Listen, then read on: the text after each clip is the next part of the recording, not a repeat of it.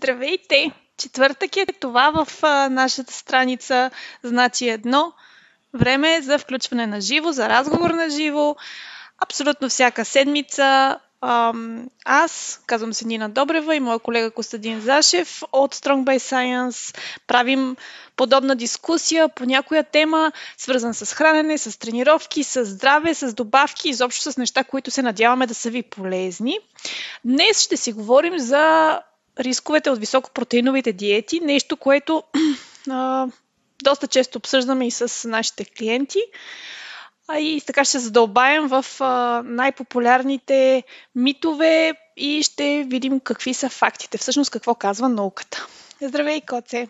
Здравейте на всички! Темата е от изключително важно значение за нас, а, като треньори а, и а, нашите трениращи, защото протеините са така супер важни за диетата, най-важен нутриент и ние много често препоръчваме високата им консумация и затова е много важно. А пък в същото време митовете в това отношение са много и, и затова е много важно. И хората се притесняват нали, да хвърлиме повече светлина по темата, в дълбочина, разбира се. Да, да започнем както обикновено от основните понятия, за да сме сигурни, че всички, които ни гледат, а, са наясно за какво имаме предвид. Кажи ми накратко какво са макронутриентите и по-конкретно протеина. Макронутриенти идва от английски, чужди, чуждица е това на български означава хранителни вещества. А, макро ги нарича, защото големите, така да се каже, големите макро хранителни вещества са въглехидрати, мазни и протеин. Микронутриентите, това са витамините и минералите. Но това е вид хранителни вещества. Протеинът е един от основните, от трите основни хранителни вещества в диетата на човек и заедно с въглехидратите и мазните представлява основният градивен блок на организма, докато мазните въглехидратите имат повече а, са, а, служат като енергийни субстрати. А, така протеините са първата му най-важна функция е градивна.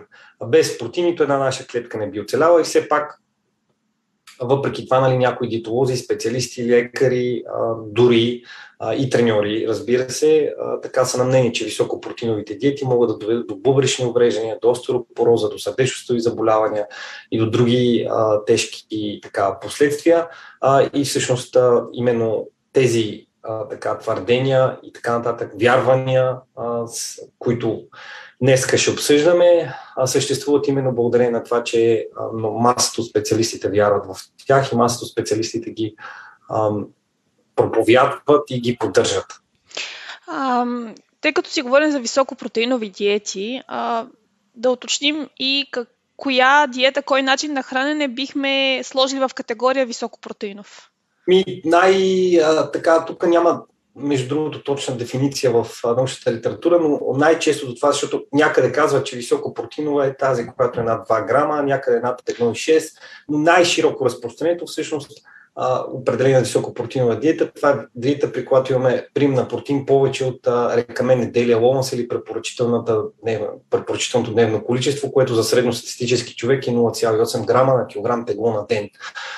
А, така, генералните препоръки за разпределение на хранителните вещества а, гласят, че а, прием на протеини между, 20 и 35, между 10 и 35% от общите калории е а, а, обхвата, който се препоръчва. Съответно, една диета, а, нали, а, когато е над, а, когато е над а, това е другата дефиниция, ако е над 35%, нали, но най-често се счита, когато количество протеин в нея надвишава 0,8 кг на, на тегло или ако се водиме по тази дефиниция, това ще означава над 15% от общия енергиен прием.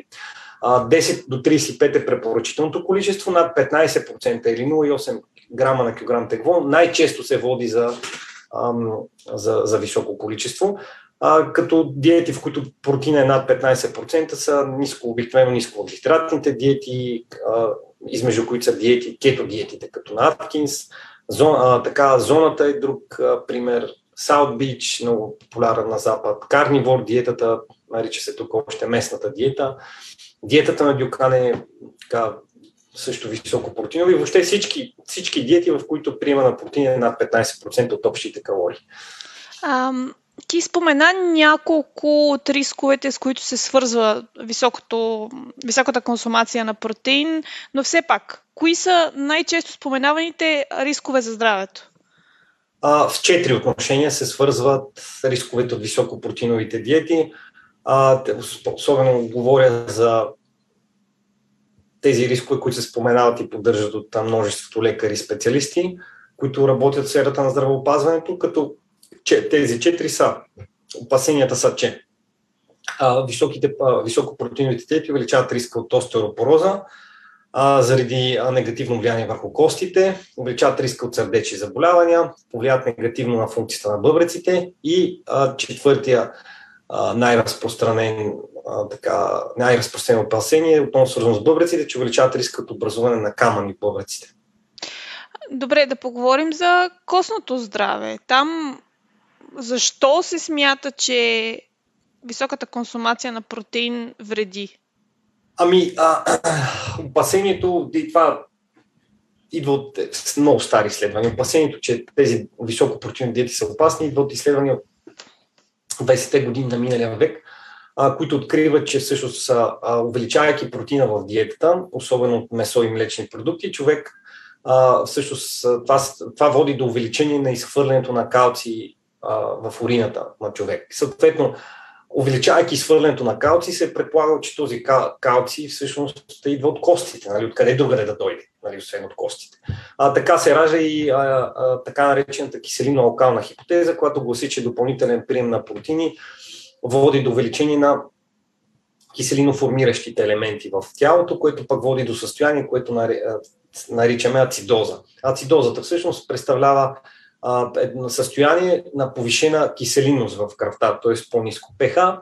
А последствията на, на тази повишена киселиност, според киселино-алкалната хипотеза, са, че човешкото тяло компенсира чрез отделяне на алкалоформиращи елементи от костите, в случая калци. И тази загуба на калци пък с времето може да води до деминерализация на костите и там става причина за последващо развитие на остеопороза. И а, тази киселино-алкална хипотеза е толкова широка популярност добива, че а, сред обществото, че се превръща в основа, която служи за подкрепа на така наречените алкални а, диети, а, които са изключително популярни и до днес. Да, и за които сме споменавали, че нямат научно основание, за съжаление, генерално. Абсолютно. А, добре, а какъв е всъщност научния консенсус по темата а, рискове за а, костното здраве при висок прием на протеин? И а, като цяло през последните така повече от 20 години се натрупаха изключително високо количество поручвания, които категорично опровергаха а, и опровергават киселино-локалната хипотеза, въпреки че продължава да се поддържа от много така популярни диетолози. А, и тези а, проучвания показват, че всъщност консумирането на големи количества протеин чрез диетата не води до влушаване на костното здраве, даже обратното.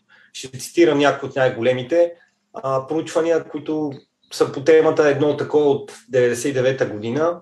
А, така е направено върху 32 000 жени, и то в менопауза, открива, че повишената консумация на протеин от животински източници е свързана с по-малка частота на бедрени фрактури.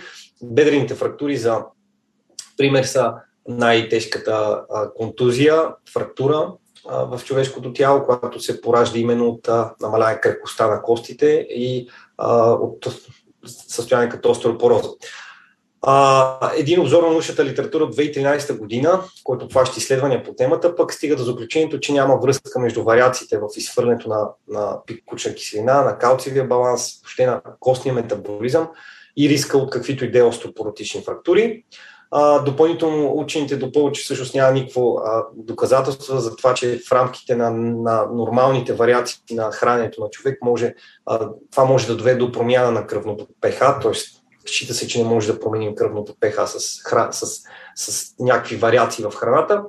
А, отделно от това, а, те заключават, че всъщност съветите за консумация на локализиращи храни или добавки а, или пък премахването на животински протеини нали, с цел на а, ограничаване на подкислянето на организма, просто не са подкрепени от доказателство.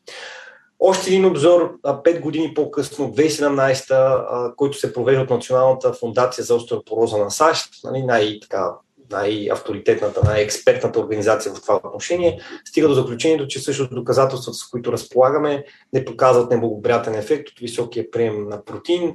Това е най- може би мащабният обзор правим по темата, в който влизат и най-качествените изследвания, рандомизираните контролирани проучвания. Това, което откриват учените, че при всички проучвани зони, при които се случват фрактури най-често. Нали, това са гръбнак, бедрени кости, шийка на бедрени кости а, и въобще и цялото тяло. Въобще е открита тенденция даже за по-висока минерална плътност, т.е. по-високо минерално съдържание на, на калци при високопротеиновите диети в сравнение с нископротеиновите и съответно а, това е причината от, от, от, да, да, нали, да заключат, че всъщност увеличението на калци в а, а, увеличението на протеина в диетата, високопротеиновите диети, не води до негативен ефект за костите. Те даже уточняват допълнително, че всъщност увеличението на изхвърленото количество на калци, което се наблюдава в тия изследвания, от които тръгва мита, всъщност идва не заради калция, който се дърпа от костите, заради това, че обикновено с високопротеиновите диети обикновено приемаме повече калци. високопротеиновите диети обикновено са богати на месо и млечни продукти, от тях приемаме повече калци, т.е и това води до освояване повече калци, но до изхвърлянето на него, на, на, на повишаване на изхвърлянето чрез урината. И това е причина всъщност да високопротеиновите диети да водят до повишено съдържание на калци в урината, а не, че идва от костите. Да. И така, и още няколко такива проучвания има след 2017 правени, които абсолютно категорично показват, нали, че няма разлика, не само, че няма разлика в костната минерална плътност, а даже има подобряване на калциевия метаболизъм и даже намаляване на, а, така, на, на риска от остеопоротични фрактури. Даже а, единственото по рода си изследване, един, да, така с 2018 година едно такова изследване имаше, което всъщност е правено с модели на крайните елементи, това се счита, че това се счита, че това е компютърна симулация на точната микроструктура на, тос, на костите и според някои учени това, е, това представляват абсолютно най-надежните сурогатни маркери за здравината на костите. Това изследване също потвърждава, че консумацията на животински източници има положително влияние върху здравината на костите. Да минем на следващата категория от рискове, свързани с тези на, за сърдечно-съдовото здраве. Какво, какво можем да кажем там? Какво, какво имаме като данни?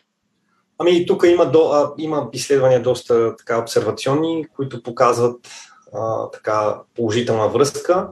А, пак ще цитирам някои, някои едно такова голямо обсервационно изследване от 2018 година, над 2000 човека, а, които се проследяват за период от 22 години, стига до заключението, че повишена консумация на животински протеин се свързва с увеличен риск от сърдечна недостатъчност. Има и още два мета-анализа върху така голям набор от изследвания, които показват същите резултати, т.е.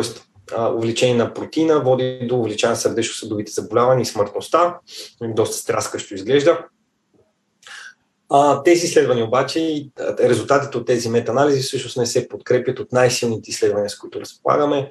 В повечето случаи това са рандомизираните контролирани изследвания. В повечето случаи е невъзможно и в повечето тези така области, за които говорим, е много трудно се правят рандомизирани и контролирани изследвания, но тук има. И един такъв метаанализ от 2019 обобщава 12 контролирани експерименти върху повече от 54 000 участници и стига до заключението, че всъщност консумацията на червено месо, специално той е насочен за консумацията на червено месо, има малък или никакъв ефект върху риска от сърдечно-съдови заболявания и рак. А, това е основано доказателства с ниско качество, въпреки че нали, това са контролирани, рандомизирани експерименти. Отново това са, това са експерименти, които са с много по-високо качество от обсервационните, защото имаме а, контролирана среда, но, но не са, а, а, но отново си имат недостатъци, не са с най-високото качество на подобни такива експерименти, но въпреки това показват по-скоро, че няма, има или малък, или никакъв ефект. Допълнително на това тези предположения ам, а, за връзка между протеин, сърдечови и съдови заболявания не се подкрепят и от резултатите от проучванията върху конкретни сърдечно-съдови заболявания. А, какво имам предвид? Няколко изследвания, няколко изследвания така последните 20 години, които са направени именно за връзка между специфични заболявания, като високо кръвно, като схемични сърдечно-съдови заболявания, а не показват връзка с консумацията на протеина. Едно такова, например, в 99-та година върху повече от 80 хиляди жени показва, че високия прием на животински протеин се свързва даже с по-нисък риск от, от изхемични сърдечни заболявания. Друго такова, друг метаанализ а, даже от 2002 също не открива връзка между консумацията на протеини и високото кръвно. А, няколко систематични обзора в следващите години а, откриват, всъщност отново не, а, откриват, че а, при повечето изследвания не се наблюдават връзка между консумацията на протеини и кръвно налягане а, и общо взето а, всички тези резултати всъщност общо взето се потвърждават и от най-големите метаанализи и обсервационни изследвания, които са правени по темата. Този метаанализ, който споменах върху най-качествените изследвания, които 2019, учените, които са го провели, всъщност провеждат още три паралелно, паралелни метаанализа върху обсервационните, които са по-слаби изследвания, но извадката им е това е най-големия анализ, който е правен въобще върху връзката за месо и опасенията, свързани с консумацията му. Тези учени всъщност последяват, правят три паралелни метаанализа, които са върху 4 милиона души. Огромна извадка. И те също не откриват, откриват никакво или много малко намаление смъртността от сърдечно-съдови заболявания. И още един метаанализ, който преди две години най-пресния по темата, а, всъщност, а, който е направен върху 32 обсервационни изследвания, също не открива значима връзка между приема на животински протеини и сърдечно-съдови заболявания. Общо взето, и ако трябва тук да стигна до някакво заключение, че мнозинството от изследвания не откриват значима връзка между сърдечно-съдовите заболявания и протеините, тези, които откриват, всъщност се предполага, че ако такава връзка има по-скоро не заради протеините сами по себе си, а по-скоро заради съдържанието на холестерол и на мазнини в диетата, защото ядейки да. животински протеини, много често нали, месото е богато и на мазнини. Съответно, ние приемаме а, повече наситени мазнини, повече холестерол и това може да е причина за някакъв ефект, като тези, опасе, тези всъщност опасения, тези, тази хипотеза се потвърждава от някои от изследванията, включително и един метанализ, който се прави само върху консумацията на риба и който, който не открива връзка между консумацията на риба и сърдечно-съдовите заболявания, въпреки че рибата е месен протеин. Защо? Защото, пък, защото тук а, хипотезата, че всъщност мазните, които приемат рибата, те са мононеаситени. Те са от здравословния тип, докато от месото са наситени. А, тоест, това само по себе си пак предполага, че ефект е свързан по-скоро с мазните, а не с протеините. А, може би най-популярният риск, който се свързва с, а, за здравето, който се свързва с високия прием на протеин, е здравето на нашите бъбреци. Какво е научното установище по въпроса с здравето на бъбреците? Ами с, да, и функцията на бъбреците. Тук има, тук отново а, а, така вярването, че високопротеиновите диети са вредни за бъбреци, съществува много време. Може би повече от 50 години според някои автори. И произхожда от факта, че увеличаването на протеиновия прим при хора, които страдат от бъбречни заболявания, всъщност може наистина да спомогне за допълнително влушаване на бъбречната функция. Тоест имаме човек, който, е, който страда от някакво бъбречно заболяване, приема повече протеин и това води до, до утежняване, до влушаване на заболяването и до намаляване на бъбречната функция. И оттам а, вече тръгват и много от митовете. А, какво означава това? Предполага се, обикновено хората разсъждаваме така, нали? Предполага се, че ако нещо не е добро за човек, който страда от дадено заболяване, съответно ще, означава, това ще означава, че същото това нещо няма да, няма да е добро и за човек, който няма това заболяване, т.е. здрав човек. С други думи, ако протеините влушават функцията на бъбреците при хора, които са болни от бъбречно заболяване, то това нали, по тая логика трябва да заключим, че протеините влушават нали, функцията на бъбреците и при здрави хора. Да, ма не. Тази хипотеза и това, тази логическа верига не е вярна. Не само, че няма доказателства, които да подкрепят тази хипотеза, но съществуващите подкрепят точно обратното. И а, е, какво показват? Един така, обзор на научната литература. Още от 2005 година стига до заключението, че всъщност ограничаването на протеина в диетата може да е подходящо за третиране на хора с съществуващи заболявания, но авторите специално допълват, че след векове наследване на високопротеинова диета от западните общества не са намерени доказателства за негативен ефект от повишение прием на протеин върху бъбречната функция на здрави хора. Още а, още един систематичен обзор на научната литература от 2015, един метаанализ от 2018, а, така също потвърждава това, като заключава, че примат на протеин не е отговорен за прогресивното намаляване на функциите на бъбреците с напредване на, на възрастта. И а, тук последното изследване, което е един от авторите, които следиме, а, пусна съвсем скоро, а, така беше пуснал отново защита в подкрепа на а, високопротеиновите диети. Едно изследване буквално тази година, преди месец, а, много мащабно изследване от 2022 върху че, повече от 4300 жени и мъже. Проучва влиянието на високопротеиновата диета а, а, по време на режими за отслабване върху функцията на бъбреците, като изследваните лица са били доста дълго е било изследването, са били подложени на програма за отслабване с продължителност а, около 100 дни, а, като тези а, над 4300 човека, много голяма част са били с а, хронично бъбречно заболяване в стадии 2 и в стадии 3.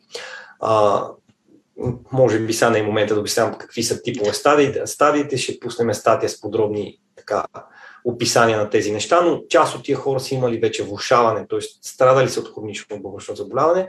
А, а, а, диетата им се състоява в прим на протеини от 1,2 и 1,5 грама на килограм теглота. Всъщност, резултатите от изследването не е открили промяна в бъбречната функция на участниците, като а, а, гломерулната им филтрация, това е скоростта на гломерулна филтрация, или това е скоростта, с която бъбреците преработват кръвта един вид, нали? това е белег за това колко добре работят бъбреците е останала същата и затова учените заключили, че въпросната програма за отслабване всъщност не е довела до влушаване на бъбречната функция на пациентите, независимо от първоначалното им състояние. Тоест, дори тези, които са били с влушена бъбречна функция стадий 2 и стадий, стадий 2 по-специално, а, нали, дори те не са, при тях не се наблюдава влушаване на бъбречната функция. Въпреки всичко, нали, отново тук едно дебело подчертаване, че хора, които са с влушена бъбречна функция. А, така, особено в по-напреднали стадии, е разумно да не консумират големи количества и разбира се да се консултират с лекар. Да. Но категорично и това изследване показва, нали, че категорично при здрави хора нямаме влушаване на бъбречната функция. Категорично. А конкретно за камъните в бъбреците имаме ли данни, защото те са така, една област, която също по-конкретно се свързва с а, приема на високо количество протеин на дневна база? Имаме, макар и по-малко. А, обикновено тук нека да ги разделя така. М- значи, ще ги разделиме така данните за, за връзка между камъни в бъбреците и растителни протеини и животински протеини, и млечни, защото има, има така раз, различни доказателства в това отношение, а така а, изследвания, които ги разграничават. По отношение на растителните протеини, а, така, а, няколко изследвания има, там може би най-малко има, но няколко изследвания от 2009, от 2014, от 2016, от 2019 съм си подбрал тези, които ще цитирам. Всъщност, те показват общо взето, че да, диета, която е богата на растителни протеини, под растителни протеини разбирате зеленчук, зеленчуци, плодове, ядки и бобови. Ядките и бобовите са възможно най-богатите източници от растенията на, на протеин. Та, всъщност тези, диети по-скоро се свързват точно обратно пропорционална зависимост, по-скоро обратна връзка, негативна връзка. Тоест, а, високата консумация на растителни протеини по-скоро е, води до по-нисък риск от камъни бъбреците, отколкото обратното, нали, което само по себе си. Нали. А, така, отново тук е причина да предположим, че всъщност не, сам, не сами по себе си протеините, а дори да има връзка с тия, които водят, там може би нещо друго, що растителните протеини даже а, водят намален риск. А, та всъщност там, най-голямото проучване от 2016, той е върху там близо 200 000 човека и резултатите показали отново, че расти, приема растителен протеин не води до увеличаване на риска от камъни в бъбреците. Значи, тук изследването показват или, или че няма връзка, или че е негативна. Тоест, да. тоест увеличаване на протеина води до намаляване на, на камъни бъбреците. Сега да кажа за млечните. А, и отделно ще кажа и за местните. Млечните, специално за тях казвам, защото и за млечните се наблюдава подобна връзка. Защо? А, наблюдава се от негативна връзка, т.е. хората, които консумират млечен протеин, особено от ниско, а, а, ниско мазнинни източници, т.е. от чисти, от а, млечни суши с ниска масленост, съответно се, се наблюдава, наблюдава се отрицателна връзка или никаква, т.е. няма положителна връзка, няма тенденция увеличаване на млечния протеин да води до увеличаване на, на камъните, риска от камъни в бъбреците, като тук хипотезата за това е хипотезата за това е заради приема на калци. Високия прием на калци, всъщност, преди време, между другото, се смятал точно обратното. Преди време се смятал, че високия прием на калци съответно ще доведе до по-високо образуване на калци в оксалатни камъни, но сега, сега знаем, че е точно обратното. Високия прием на калци намалява риска от тия камъни.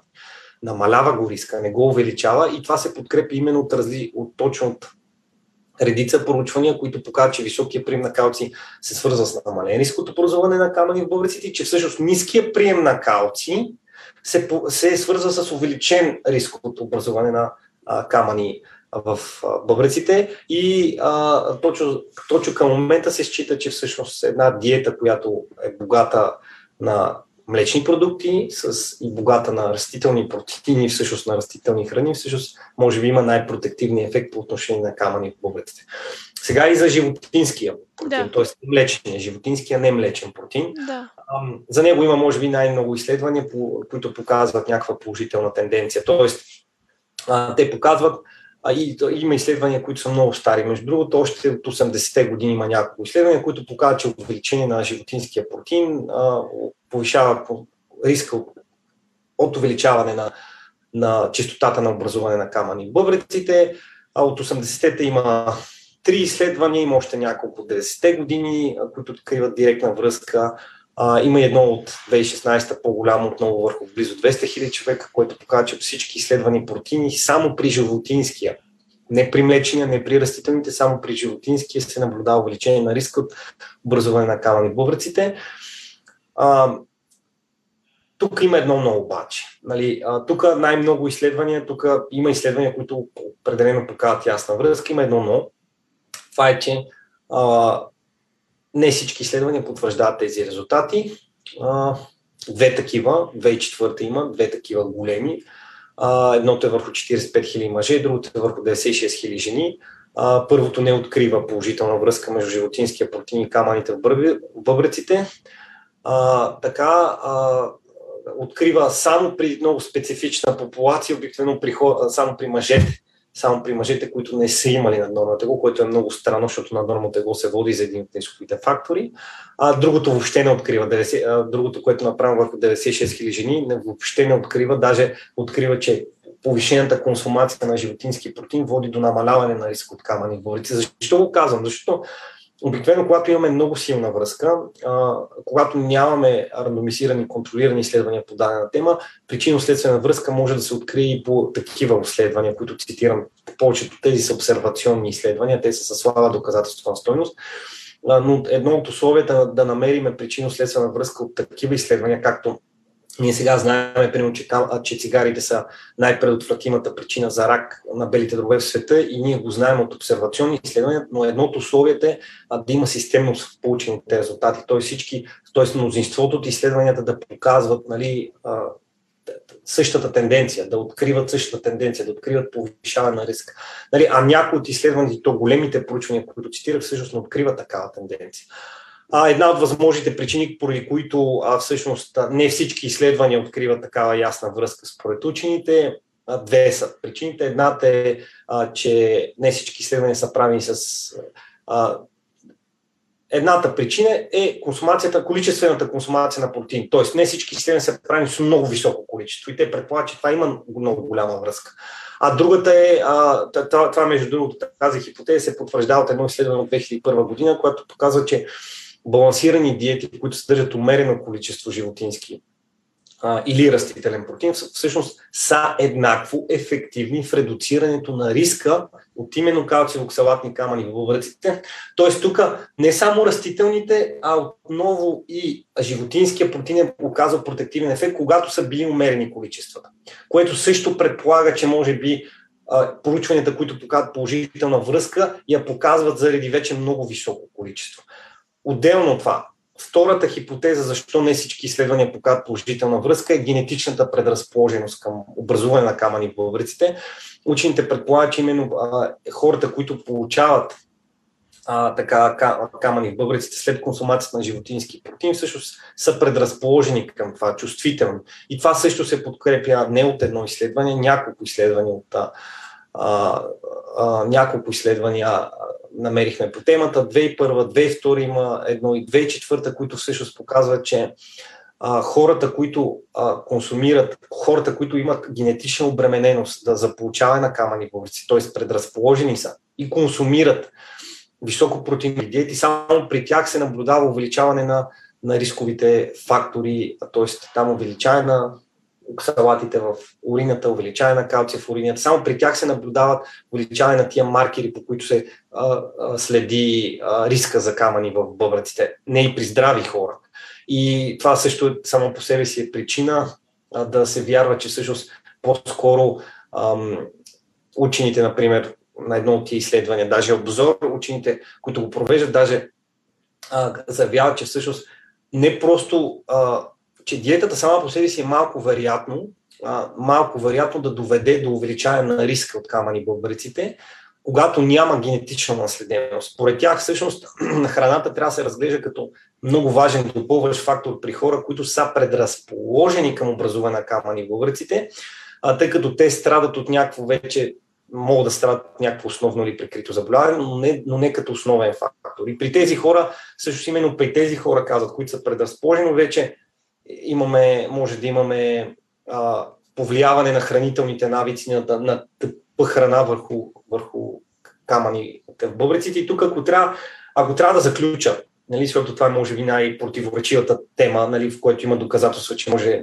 животинския протеин специално да има негативен ефект, ще цитирам, ще цитирам а, така заключенията на експертните организации. Световната здравна организация имаше един доклад от преди няколко години, когато също а, а, доклада беше за протеините и здравето, също а, така, заключението на, тази, на този доклад също предполагаше, гласеше, че, а, че не може да сме категорични към момента, а, че някои изследвания наистина предполагат, че високата консумация на животински протеин може да, да доведе до увеличаване на риска от камъни в бъбреците. И това се, но, но допълват, че това се наблюдава при хора, които са предразположени, най-вече при хора, които са предразположени към образуване на бъбречни камени, като а, според авторите а, а, не можем да правим категорични заключения за връзката между протеините и бъбречните камени, защото ефектът е очевиден, много очевиден, само в изследвания, в които имаме много високо количество, много високо, над 185 грама на ден. И според доклада все още не може да дори да разграничаваме, да направим ясна разлика между животински и растителния протеин, защото на теория даже животинския и растителния аминокиселин, сярното им аминокиселино съдържание е подобно. И това е, това е заключението на още два обзора от 2005 и 2020, които стигат до заключението, че сегашните, че да, много от епидемиологичните, обсервационните изследвания съгласяват, че има връзка между високопротеиновите животински диети, диети богати на животински протеини, камъните в бубреците, но отново не може да сме абсолютно категорични по темата, заради тези фактори, които споменах. Въпреки това, докато знаеме със сигурност, докато се проведат още изследвания, в които да, да, да сме абсолютно категорично така, а, сигурни, че животинския протеин води до увеличаване на риска от камъни в бориците, все пак е логично да, а, нали, да, да, особено ако имат предразположено за хората, които имат предразположеност, да акцентират по-скоро на млечни, на растителния протеин и по-скоро да, да следват а, диета, която е бедна на, по-бедна на животински протеин и по-богата на растители на, меч, на млечен протеин. Нали, на зеленчуци и плодове. Това към момента се води най-протективната диета, а, именно по-скоро вегетарианска диета, която е богата на плодове, на зеленчуци и на растителен протеин и на млечни, на млечни протеини. Ам, имаме въпроси от а, Иванка Еневска в, а, в Фейсбук. А, тя ни пита първо, значи ако е 20% протеин на ден, това е високопротеинова диета. А, да. Да, значи потвърждаваме го. Да. а, а следващ... 15-16% е високо протеинова, да. А, така, аз понеже така и така ще да те питам колко протеин на ден трябва да консумираме, да ми кажеш това и да отговорим и на Иванка на следващия въпрос. А, дали 50% въглехидрати, 20% протеини, 30% мазнини е добър сплит за макронутриентен? Ами, първо за сплита а, няма най-добър сплит, няма лош лош единствено може да кажем по-скоро, че е когато, примерно, мазните са под 15-20%. Това е лошото, мазните падат под минимума, препоръчителния минимум. От там на там всичко, всякакъв сплит е окей. Okay. Стига си набавяме достатъчно количество протеин. Нали, а, сега, а, причината да имаме а, процентно а, разпределение на макронутриентите е, че а, то много зависи сега в случая от калорийния прими от теглото на човек. В случая 15% за някой може да е малко а, измерено в абсолютна стойност, за друг може да е голямо, зависи от, а, зависи от а, количество калории, които приемаш. От 15% от 3000 калории може да е достатъчно, но 15% ако сме на 1500 калории може да не е достатъчно. А, затова тук е по-важно да се определя количеството на протеина спрямо а, килограм телесно тегло. И това е на твой въпрос да отговоря. За средностатистически човек всъщност се препоръчва препоръчителният дневен прием е 0,8 грама на килограм тегло, което означава, че един средностатистически човек трябва да приема по около 56 грама на ден протеин. Като това минимум. Обаче, а, да, това обаче е според много специално. Рекоменда Делия Лоуънс по принцип е а, количество, което по дефиниция се смята, че ще стигне да, да. Ще, достатъчно да покрие нуждите на 98% от здравата популация на население. Обаче, обаче, много специалисти са на мнение, че това количество е силно подценено и всъщност не е оптимално за поддържане на добро здраве. Много далече от оптималното е. И това се потвърждава от редица проучвания, които открият, че примат на протеин, съобразен с сегашните препоръки, може да не е достатъчен за запазване на мускулната маса. А, а, а, като според същите тези проучвания, приемат на, на протеин, а, този препоръчителен прием, трябва да бъде спешно преоценен, а, защото силно подценяват нуждите на здрави хора и а, а, а, че този прием идва от стари проучвания, които са направени на основа на оценяване на азотния баланс. А това е стара така, методика, която в момента се счита, че е много неточна. И същите тези проучвания показват, че ам, препоръчителният прием а, на протеин от средностатистически човек трябва да бъде поне с 50% по-висока, т.е. не 0,8 грама на килограм тегло, а е а около 1-1,2 грама на, на, на килограм тегло на ден. Нали? Т.е. Не 56 грама на средностатистически 70 кг човек, а поне 70 и нагоре.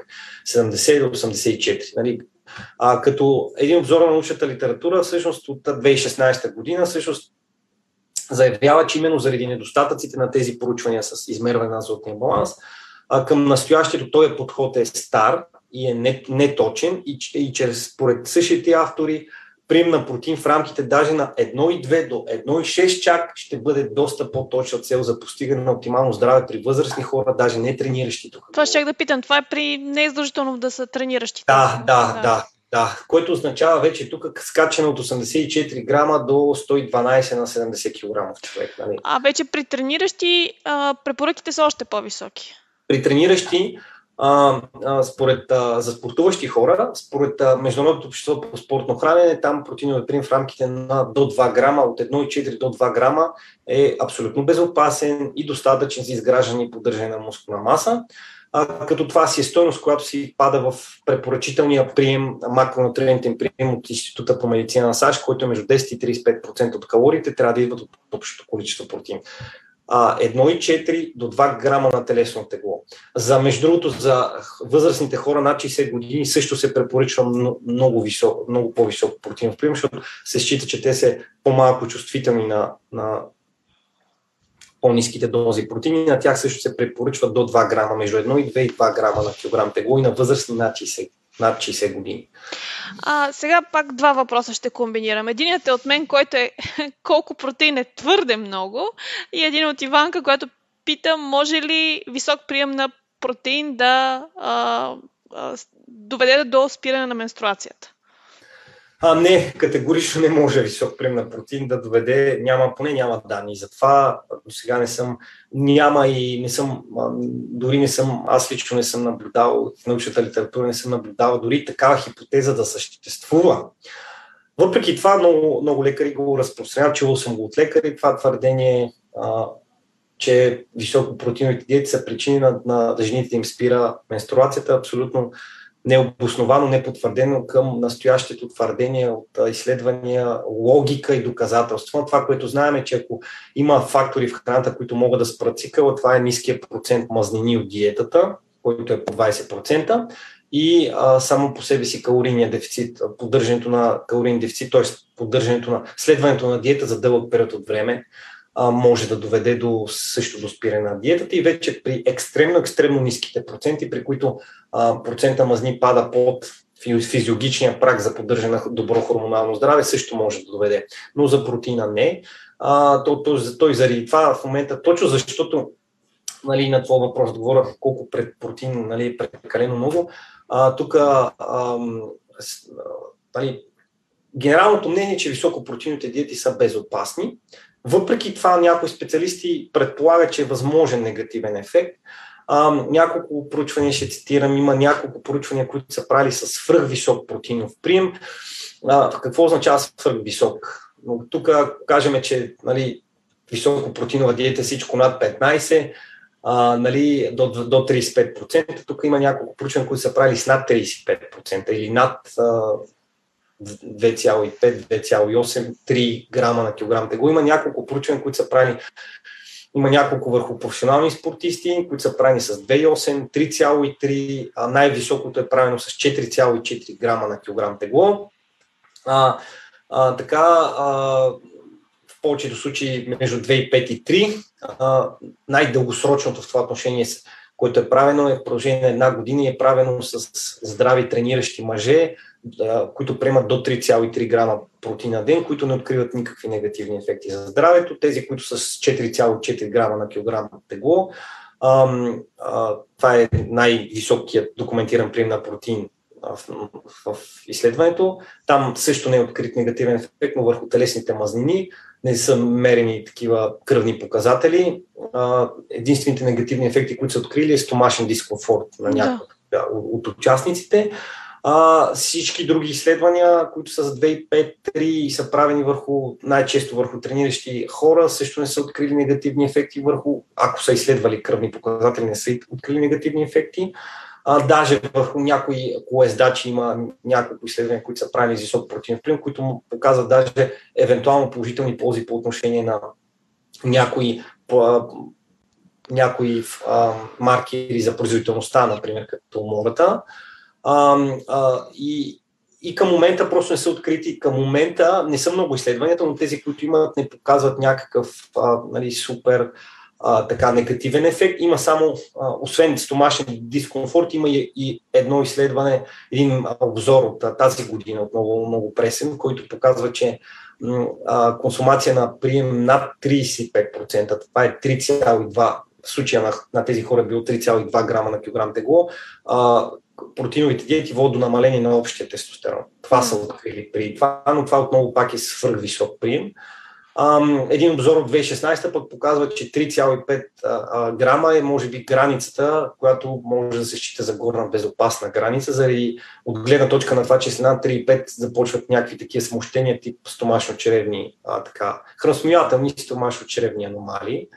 А, отново няма много доказателства за това. Към момента няма точно установена горна безопасна граница, точно заради това, че нямаме достатъчно данни, но, но тия, които са налични, показват, че може би безопасната е около 3-3-5, нали, поне по това по литературата, която съм чел, което е изключително висок. Само да спомена, нали, смисъл повечето хора а, ние тренираме, ние работиме с адски много така хора. През годините сме работили и повечето хора, всъщност нашите наблюдения са, че повечето хора дори 1,5 не могат да стигнат. Повечето хора, средностатистически европеец приема около 1 грам на килограм тегло и повечето хора не могат да си стигнат дори 1,5, 1,6, което се препоръчва дори за нетрениращи хора а, какво става за 3, 2, 5, 3, 3, 5, това е, това е брутално високо. Това, трябва, това е единствен начин да се набави, като се пие огромно количество добавка на ден, иначе е изключително трудно. А, ами да обобщим, Коце, да, какво е най-важното нещо, най-важните неща, които ти се иска да запомнят хората, които ни гледат, относно рисковите, рисковете на високопротеиновите диети? Най-важните ползи, които мога да запомним е, че масата от, които трябва да запомнят хората, ще ги обобща пак на три три основни точки, за да ги запомнят по-лесно хората. Първото е, че опасенията от високопротеиновите диети са изключително силно преекспонирани и в основата си не подкрепени от доказателства, въпреки че се, се проповядват и разпространят от лекари, диетолози и много специалисти. А, проучванията показват, че високопротеин... Още една причина, между другото, защо не трябва да вярваме сляпо на авторитети. Ние сме говорили отделно в това, защото авторитетите се си имат лично мнение, което е прещупено пред собствената призма на предубеждение и всякакви други така а, когнитивни а, така, убеждения и а, баяси, предубеждения и така нататък. Та проучванията всъщност показва, че високопротеиновите диети могат да имат негативен ефект единствено по отношение на риска на образуване на камъни в бъбреците.